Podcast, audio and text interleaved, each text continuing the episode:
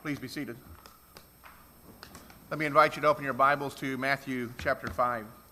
This morning we continue in a series we began a few weeks ago in the Sermon on the Mount, series we're going to be uh, in uh, throughout this fall. Uh, chapters will be in throughout this, uh, well, the school year. Uh, the series this fall we're titling uh, a Kingdom Manifesto. And the reason for that is comes from something that was said by theologian John Stott who had declared that the Sermon on the Mount is the closest thing to a manifesto that Jesus Christ ever uttered. In this, he describes and defines for us what it means to be a Christian, to be a citizen of the kingdom of heaven. And in it, he reminds us not only how we live here as those who belong to him, but that we who are belong, citizens of the kingdom of heaven are actually a picture, a snapshot to a watching world of what it means to belong to Jesus Christ. It's a very powerful, uh, passion uh, packed um, series or uh, uh, through the sermon, and it is life transforming. This morning we, we come to Matthew 5. Our, our reading will be verses 17 through 20. Um, and so as you're turning there, let's go to the Lord in prayer that He would speak to us. Our Father, we do come with thanksgiving that you Lord, are not a God who is so far off that we cannot approach, but that you have come near in the person of Christ and drawn us near through Christ by your Spirit that we may gather in your presence. We worship you by offering our praises, which you are worthy to receive. We worship through offering prayers, which enable us, reminding us that we are conversing with you. But we worship you also by being shaped by you, for you have spoken your word and recorded it through your servants. And Lord, as we consider that word that was spoken, uh, I pray that you would speak continually to our hearts by your Spirit, that you might not only give us understanding, but our hearts, our minds, our very lives would be shaped, and that we would be shaped to be more like Christ as individuals, as a church. Lord, bless us in this time as we give our minds and our hearts to you, as you mold them in making them after your own. We pray this for your glory and the joy that belongs to all who belong to you. We pray in the name of Christ. Amen. Matthew 5, verse 17. Hear the word of the Lord. Do not think that I have come to abolish the law or the prophets. I have not come to abolish them, but to fulfill them. For truly I say to you, until heaven and earth pass away, not an iota, not a dot, will pass from the law until all is accomplished. Therefore, whoever relaxes one of the least of these commandments and teaches others to do the same will be called least in the kingdom of heaven. But whoever does them and teaches them will be called great in the kingdom of heaven. For I tell you, unless your righteousness exceeds that of the scribes and Pharisees, you will never enter the kingdom of heaven.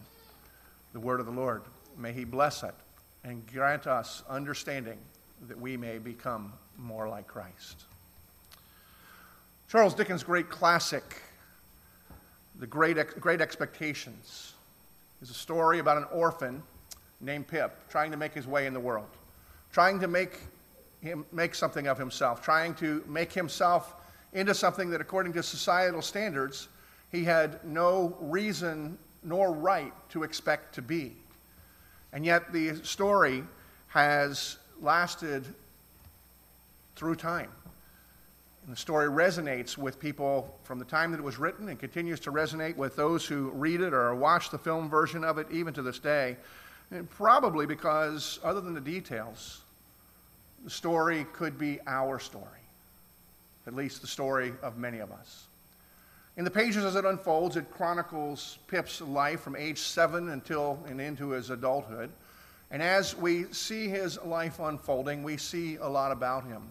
We see his heart, we see his heart extended, and we see his heart broken.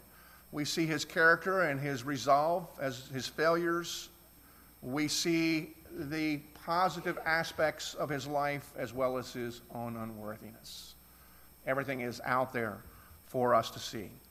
And in the end, while we are left to wonder, we are left, uh, left to believe that he found happiness, even if he never quite measured up to his own great expectations or expectations that others might have had for him. And again, the reason I think that we enjoy this story, the reason this story test, spans the test of time, is because it is the story for many of us. We all have desires, we all aspire, and yet for most of us, no matter what we have achieved, we all feel like we have never quite measured up. We have never become what we ought to be. There's always something that is lacking. And so in Pip, we see ourselves unfold in a fictional drama. Now, the gospel of the kingdom, which Jesus is declaring in the Sermon on the Mount, uh, does make some significant proclamations. And chief among them is that God is gathering a people for himself.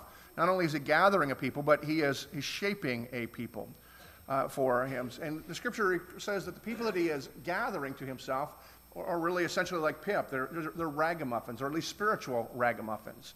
In other words, no one comes to Jesus on the basis of their own merit.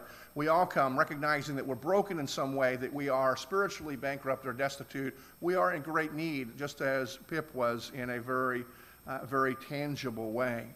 And yet, the story of the gospel of the kingdom is that God not only calls a people and allows us to belong to Him, He adopts us and He provides for us, and He has great expectations for those that He calls to Himself as well.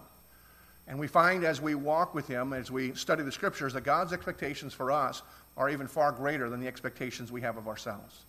No matter how grandiose ideas of what you think your life is going to be or what kind of person you're going to be, when we look at the Sermon on the Mount, when we look at these passages that uh, and the way that Jesus is presenting them for us, we realize that God has a radically different plan, a radically greater plan, a deeper plan for our lives than what we have for ourselves.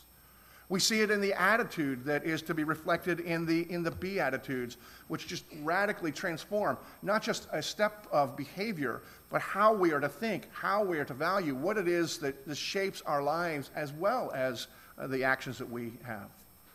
We see it in the passage that we looked at last week with the salt and the light and realize that God has expectations for those that He calls to Himself, that we will be used to bring transformation to the world, that we will bring preservation to the entire world. We realize what an awesome thing that is, really an overwhelming idea. Because most of us don't think that we really have that much of an impact and can have that much of an impact. Most of us realize that we are not connected, or we are weak, or we're impotent, or we're just one.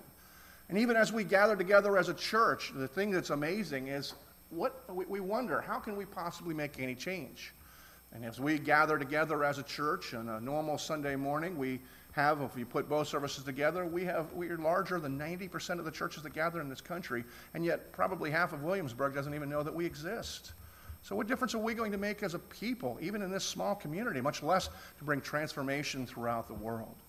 So whether we are single or whether we are corporate as the body of christ jesus says if you belong to me, you are salt. You are light to this world, and shows us that He expects and He has promised that His people that belong to Him are going to have a powerful impact, far more than our ambition would probably allow us to ever dream. And as we look at the passage this morning, we realize that Jesus has a different standard for our character as well.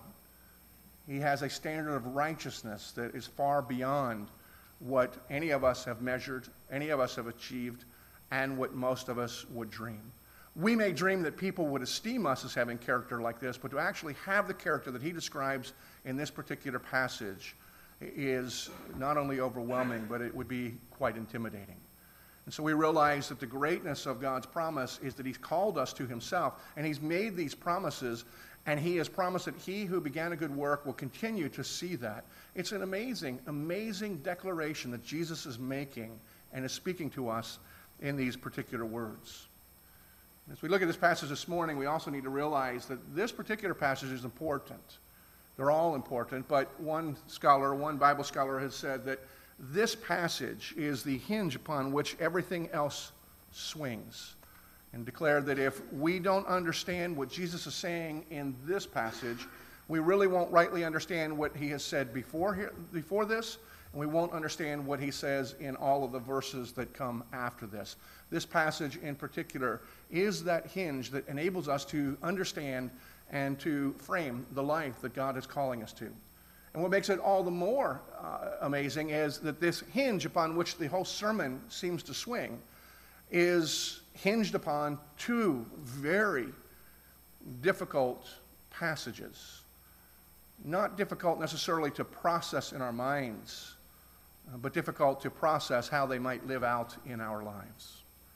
The first of those passages uh, is, is this when Jesus says, Do not think that I have come to abolish the law and the prophets. Now, if I had just opened to this passage and just hear Jesus speaking that, and even with some understanding of what he has said before, the abruptness of this kind of just strikes me. If I'd been one that was there listening to Jesus speak this and it just moved on like this, I probably would have thought, and maybe even kind of mumbled under my breath, well, um, yeah, I, I wasn't really thinking that. I mean, that thought hadn't come to my mind. I'm still kind of dizzy with this whole beatitude thing. And then you're telling me I'm going to make an impact in the life. I hadn't even been thinking about the law, much less that we're going to do away with the law. I mean, it just strikes me as somewhat odd the abruptness and the fact that he begins with a statement that is correcting thinking that I didn't even know that I was thinking in the first place. And yet it does tell us something about the people that he was speaking to, and I think it tells us something about us. If nothing else, it tells us that there were apparently people who were wondering if he was going to do away with the law. Now, maybe it's because of his Sabbath practices and what became known as Sabbath controversies. I mean, Jesus had healed on the Sabbath, which in that day in a synagogue, that was a no no. And then Jesus and his disciples on another time were spotted by the Pharisees and other religious leaders as they were walking through the fields, and they were accused of harvesting wheat and grain. What they were really doing is they were walking like somebody does through tall grass, might put their hand down, and then as the grains were caught between their fingers, they would squeeze and pull the tops off, and they had a snack as they were walking away. As simple as that seems, it was against the law. That was another no no in that culture. And the religious leaders who saw them do that, they were scandalized. At the same time, they also saw an opportunity to accuse. And so, the, hence the you know, scooping of some heads of wheat as opposed to harvesting wheat, which just seems like a whole lot more. Either that or they were far more hungry than most people uh, you can imagine. And so it could be that people had seen his practices and assumed, okay, well, he's going to do away with the law. It could be because of the nature of his teaching. I mean, the Beatitudes were radical. I mean, laws usually are things here's what you're supposed to do and here's what you're not supposed to do, right? But Jesus goes right at the heart and says, This is the way that you ought to have your mind renewed. This is how you ought to think. This is how believers, this is how those who are part of the kingdom feel.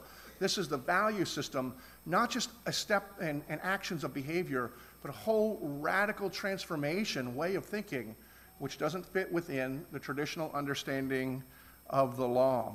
And so people may have assumed just by the nature of his teaching, which was so personally authoritative and so direct, that he was going to do something else radical. Whatever it was, people were thinking, perhaps, uh, it seems that he was going to do away with the law. And the religious leaders, the really religious people, the Pharisees, they were afraid he was going to do away with the law. So the Pharisees are people who wear the law as if they are the achievement badges that you might see in a scout troop. You know, put the little sash on, and each one that you want to be known for, you just kind of wear those. And if anybody wonders about your character or whether they are better than you, they just kind of point to their vest of their laws and say, you know, can you measure up with these? Look at all the things that I do. Let's see, let's see what you've got. Most people just kind of avoid that kind of a conversation and they don't want anything to do with it, assuming that they're already undone. Somebody who has got that much to show for themselves, how could we ever possibly measure up? And so, those people who look at the law as if it's something that is intended to validate them, something that they've achieved, somehow neglecting the fact that there are far more laws that they haven't kept, and that the law is far more pervasive than just our behavior. It actually involves our attitude that we are to love the Lord our God, to love our neighbors. We are to, we're to actually have the right motive, not just do the right thing because it brings us prestige and image that we desire. On the other hand, there were people who had to interact with the people who like the law and had realized that not only do the people who like the law wear it as a badge, but they wield it like a club. that the religious leaders, the particularly religious, have taken the laws, and not only do they say, I'm better than you, but they take the club and they pound you and try to remind you how pathetic you are because you don't measure up to their idea and to their ideals of keeping the law. And so while the religious leaders were afraid that Jesus had come to do away with the law, the masses of the people who had found the religious leaders to be obnoxious were hoping that he had come to do away with the law. Now, the reason that's important for us is because it's not uncommon to hear today someone declare, somebody probably who's grown up in an evangelical culture, well, I'm under grace, not under the law. One of the things that always struck me about that is it almost always seems to come from somebody who really loves the law that declares that they are under grace because, one, they've had to memorize that passage sometime in their little Bible clubs and they are quoting, it's a biblical passage, but they declare that.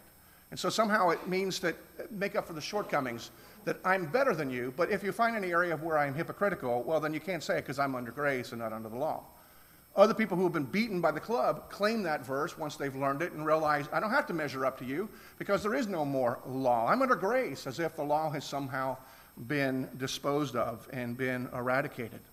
What Jesus has said to us in this particular passage is that I have not come to do away with the law and the prophets. And he seems quite adamant about it because if you look at the verses that come after that, he doesn't just make that statement. I mean, look what he says uh, following that. Verse 18 I say to you, until heaven and earth pass away, at least driving in this morning, it didn't seem to have passed away, so we're in that time. And the scriptures tell us heaven is never going to pass away, so it's kind of a attention grabber. Until there is no more earth and until there is no more heaven, which is not today, we can at least agree on that not an iota, not a dot will pass from the law until all is accomplished. Many of you understand what he's talking about there because the law has been written down, iota it's a letter. The iota is actually looks like our eyes, and so what he's saying there is not an iota, not the dot. The dot on your eye and your, uh, that you, you know, use in your writing. If anybody is writing out the law, or anybody's even thinking about the law, and there's, they're missing the dot that goes on your eye, if there's one of those that's missing, then you're distorting the law. And Jesus says, You will not be where you would like to be as far as the kingdom goes. And then, particularly to those who teach, he says, If you who teach, not only if you remove, but if you who teach minimize even the least important. Let's pick it up, verse 19. Whoever relaxes one of the least of these commands and teaches others to do the same, he'll be called the least of them in, in, in the kingdom of heaven. So Jesus seems not only to make the statement, but he seems quite serious that we hear that he's saying, I did not come to do away with the law and the prophets. And this teaches some important things that we need to understand.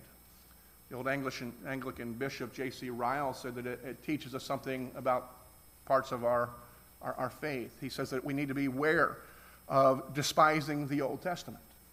See, there's this teaching that exists and is permeated, really, it's a 20th century teaching, that gets this idea that the Old Testament had its place but now its place is just basically as the placeholder for the New Testament. It's kind of like a book stand, but the only thing that matters is the, the New Testament.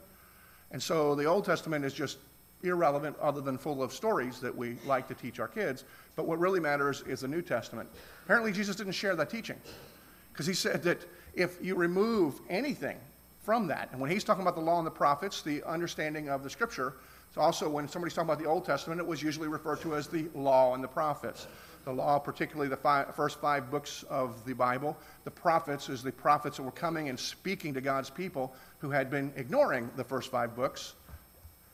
And together, the whole of the Old Testament was referred to as the law and the prophets. And Jesus said, if anybody minimizes anything it's in that, well, then that must mean that it was pretty significant. Jesus didn't put a qualifier on that until such time. Well, maybe he did. The time will be when there is no more heaven and there is no more earth. That's not today, which means the Old Testament that Jesus proclaimed is a value for us today. We need to be careful not to beware of not despising it. Ryle goes on and says we need to be beware of despising the law. and so thinking that something has replaced the law. The law has its place. Ryle goes on and also says we need to beware of thinking that Jesus has lowered the standard of holiness, as if somehow he expects less of us than he expected of the people Israel that he called to himself.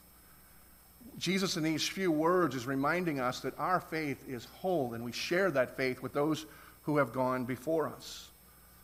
But in what he says, he also raises some questions. Primarily, what is it that we are to make of the law then? I mean, how should we think about the law? How should we relate to the law? I mean, Jesus says, I haven't come to do away with it. Paul writes to Timothy and, and, gives us some help in this because Paul does say that, as he's writing to Timothy, is that we know the law is good if one uses it lawfully. So a couple simple principles we can glean from that passage is this is the law is good. And since he says it's good if it's used lawfully, that reminds us that there are apparently people who will use it in ways that the law is not intended. Otherwise, there's no qualifier, there's no need. The law is good in itself. but some people tend to use it in an unlawful manner. But how's the law used unlawfully? Or maybe a better question is how do we use it lawfully so that we get the benefit of what God intended? That Jesus is not doing away with, and Paul tells us is good.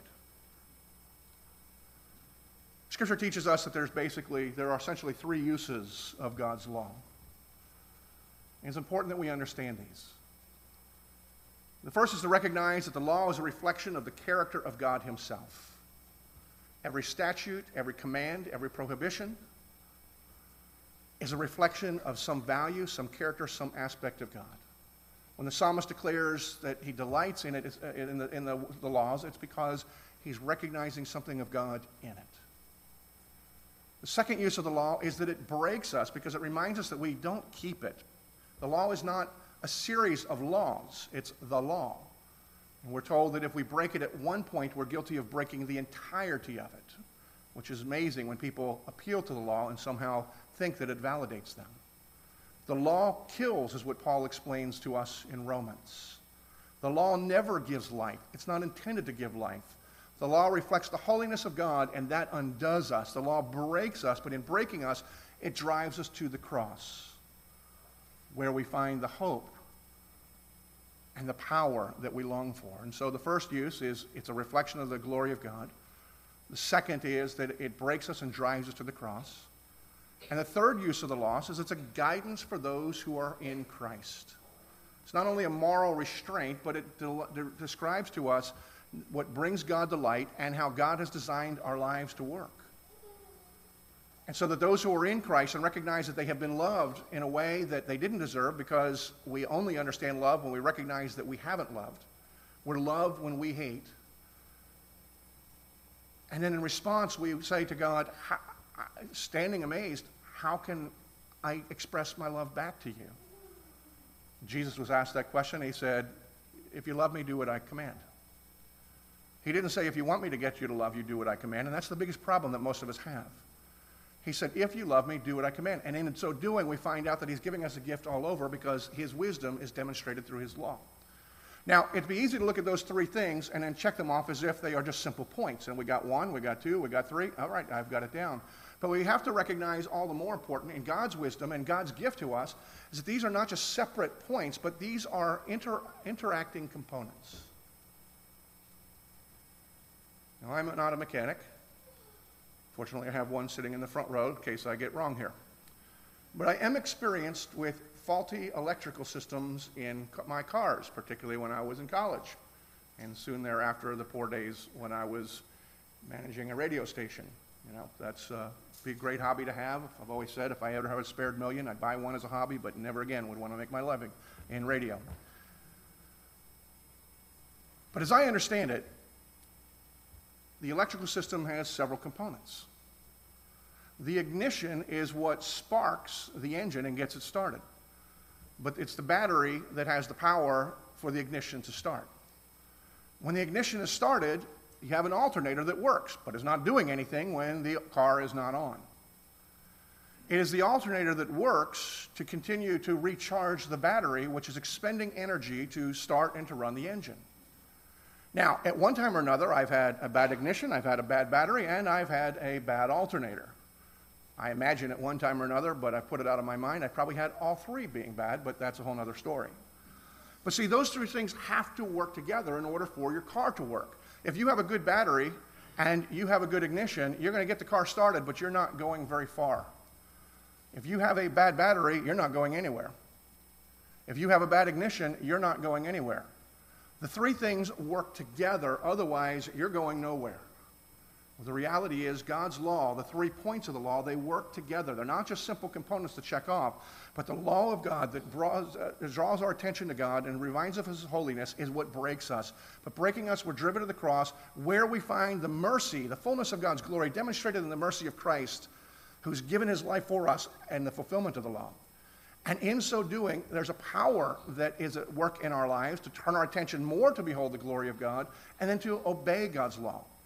The irony, though, is we live this life and we don't obey the law fully. Maybe we do it more and more, but we don't do it fully, which means we're undone yet again, which drives us back to the cross, where we find not only that we have been forgiven, but we are amazed that we are loved more than we understood, which empowers us again all the more to obey God's word and then to see God's glory. These things work together. And it's important that we understand that's how the law is used lawfully.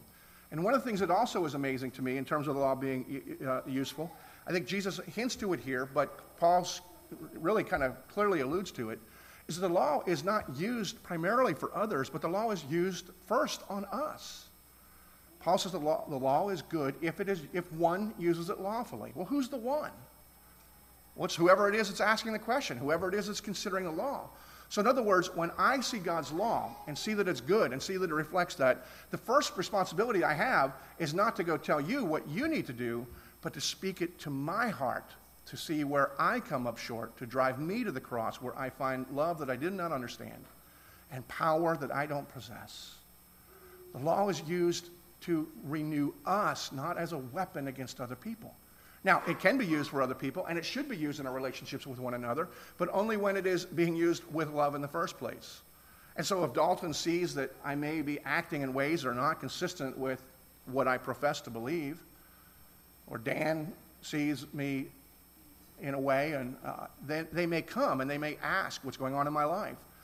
And then they have a law as a standard by saying, well, you know, you seem to be doing this, or, and the law comes not to club me down, but to bring me back. That's the purpose of the law. And Jesus said, I didn't come to do away with the law.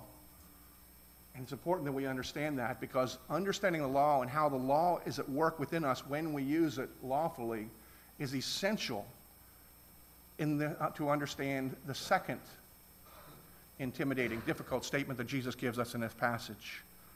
We see that in verse 20. For I tell you, unless your righteousness exceeds that of the scribes and Pharisees, you will never enter the kingdom of heaven. Those are very strong words. And had I been sitting there that day,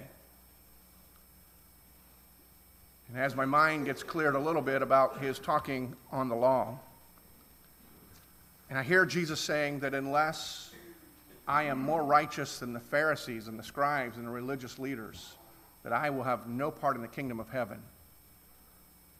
My first response would have been to assume there's no hope for me. You, you see, despite the fact that the Pharisees are incredibly annoying and obnoxious, they are quite an impressive people who just happen to have a bad PR agent. Pharisees were the best and the brightest of their day. And in some ways, you might liken them to the Olympians that are in our culture and maybe even in some other cultures. And this is the Pharisees were tapped at a very early age. They were recognized to be the best and the brightest, and they were set aside. and sent to special schools where they would train in understanding the law and other spiritual dimensions. And so not only do they have an advantage because of their giftedness, but then they were schooled in these very things. Among the things that they would learn in the school was to memorize all 613 laws, 248 commandments, 365 prohibitions. They would memorize and meditate on those and then discuss how should these flesh their way out in the lives of the people of whom they would be put in charge of.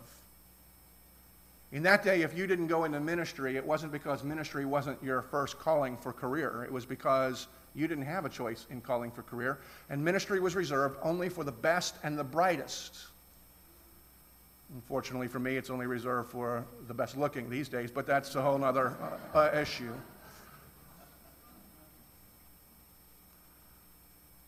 But the Pharisees were, had an advantage. They were incredibly schooled, and not only were they aware of the laws,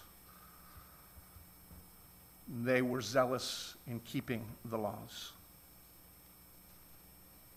And Jesus says, Yeah, unless your righteousness is greater than theirs, you have no part of the kingdom of heaven. I mean, if we understand that, we would ask ourselves, how can we top that? Let me give a practical illustration, the ones a little more, perhaps closer to home. Imagine rather than Jesus saying, unless your righteousness exceeds that of the Pharisees, you have no part of the kingdom of heaven, that he said, unless your house is cleaner than Martha Stewart's or some other OCD person, that you have no part of the kingdom of heaven. Now, your house may be clean, but she has all the advantages. I mean, not only does she have staff, she's got endorsements. I mean, if product comes out, they go to her and say, hey, use mine so you'll endorse. And so everything is being done for her. She has all of the advantages in cleaning her house. And even if your house is clean, how would you know if it is cleaner than her house? You have this impossible standard that would seem to be undoing and that you would never have any security in whatsoever. But Jesus is saying, unless your righteousness is greater than that of those who, while not liked, were respected because they at least postured themselves as those who were the most concerned about God and about God's things and custodians of God's law. Most real people just didn't spend that much time thinking about God's stuff. Even if it occupied a significant part of your time, they, this is what they did. So, how would you be able to do more? Over the next couple of weeks, we're going to be seeing kind of fleshed out for us what theologians call as a difference between an external righteousness and an internal righteousness. And the Pharisees, who are those who keep you know, that, really like the do's and the don'ts. They believe in an external righteousness. That life is about what I do and what I don't do. They're not particularly concerned about their heart or their motives. But people who are Pharisees then and people who are Pharisees now, they keep a checklist and they, they think that if they score well, then they are righteous. They believe in the external righteousness, and if they care at all about the internal righteousness, they somehow assume that it's going to come. If I behave in a certain way, then somehow I will become a certain way. Jesus offers a, radically different approach, an internal righteousness that not only works within us, but then promises to eventually work its way out. And saying that when, his heart, when our heart and our mind are renewed and changed and conformed to Him, then eventually the behaviors, that which we do, that which we don't do, that will be more like his as well. And Jesus says throughout this and illustrates it throughout this sermon that he works inside out, totally different than the way the Pharisees had functioned. Let's pick up the Martha Stewart illustration again. Imagine that Martha Stewart had every part of her house cleaned, at least every part that the TV cameras would show. But her closets, her attic, under her bed, they were all a mess. Things growing there, things living there, mildew. This is the heart of a Pharisee who looks good and will tell you that they're good, and from what all appearances and what is shown is good, and yet it is rotting on the inside. Jesus is saying righteousness is on the inside. It's interesting because as he's addressing this, this thing, the Pharisees are getting undone. Jesus is looking at Pharisees of old and today, the people who think that Christianity is a competition about being better. I'm, I love Jesus more than you do. My Facebook status shows that, and I, you know, my clothing, my wardrobe, everything does. It's all the external. And Jesus is essentially looking him in the eye and say, "You want me to accept you because of you, but you're not worthy. It's all about me." And the Pharisee is undone. It's in some ways the great equalizer. Because the people who seem to have all the advantages, the ones who tell you that they are better than everybody else, they're leveled low, right? They're realizing that they can't measure up. Jesus is showing Pharisees, despite their goodness, they're not good enough. And there's something somehow pleasing about that. At least I, I'm entertained by it.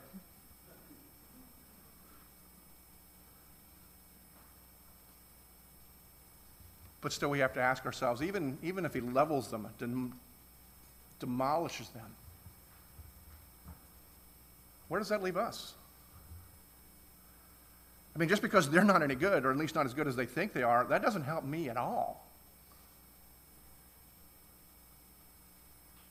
Where's my hope? And hope is what Jesus says. I have not come to do away with the law and the prophets. I have come to fulfill the law and the prophets.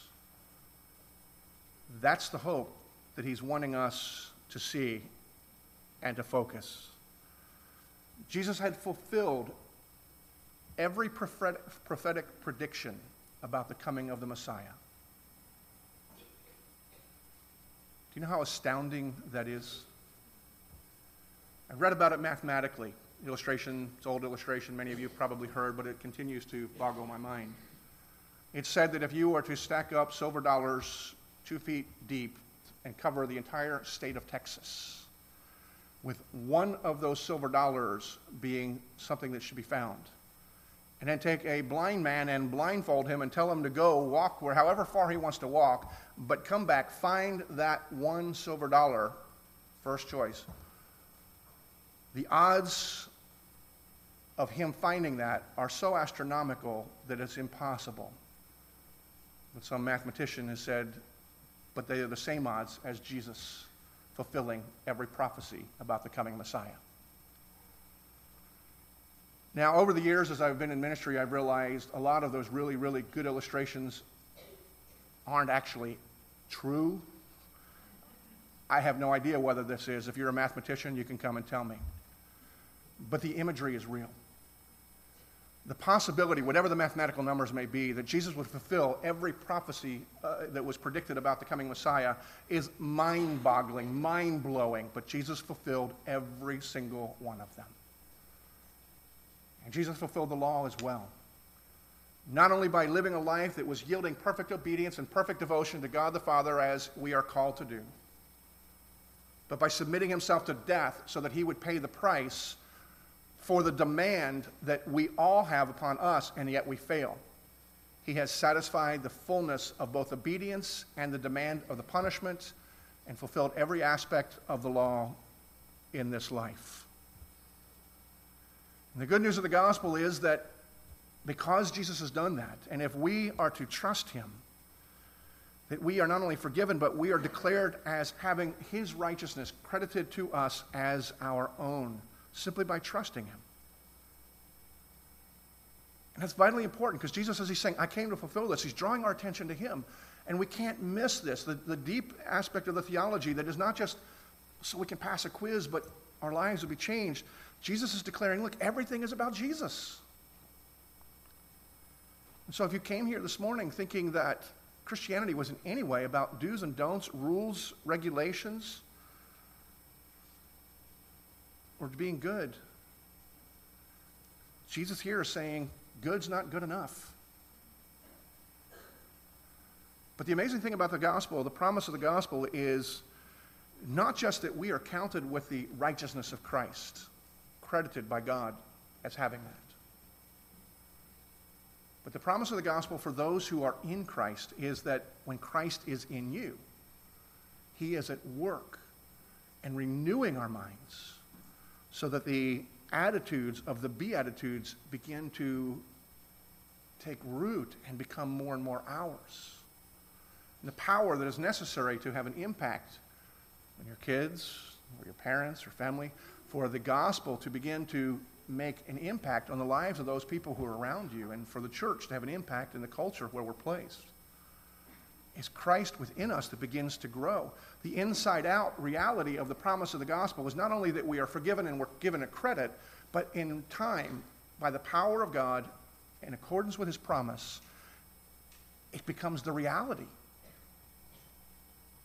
These things become true of us. And we take on the character of Christ. But it happens when we are focused on Christ, not on ourselves, and not on the law.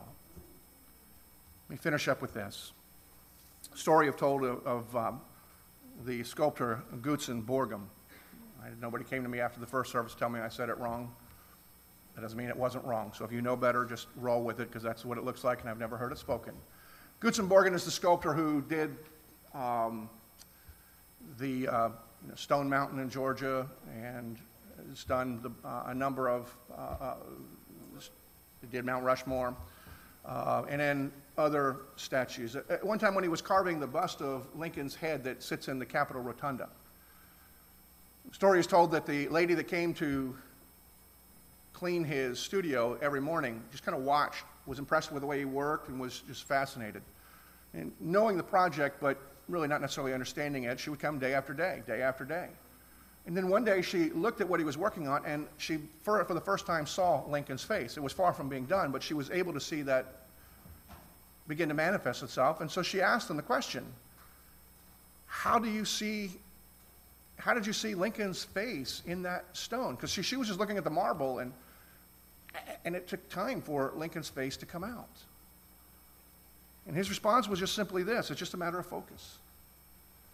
So while she was looking at the stone, he was looking at the portrait of, of Lincoln, and eventually that portrait, his focus, began to come out of that which is stone.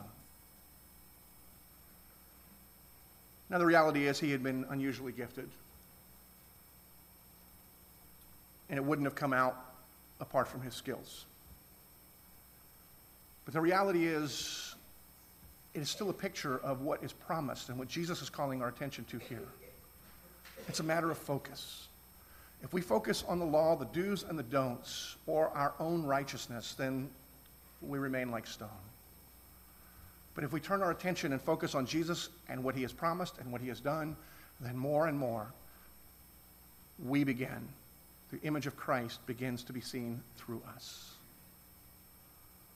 Jesus is calling us and saying, This is how we exceed righteousness, not by doing better, trying harder, but by recognizing we can't exceed the righteousness of the law that it demands.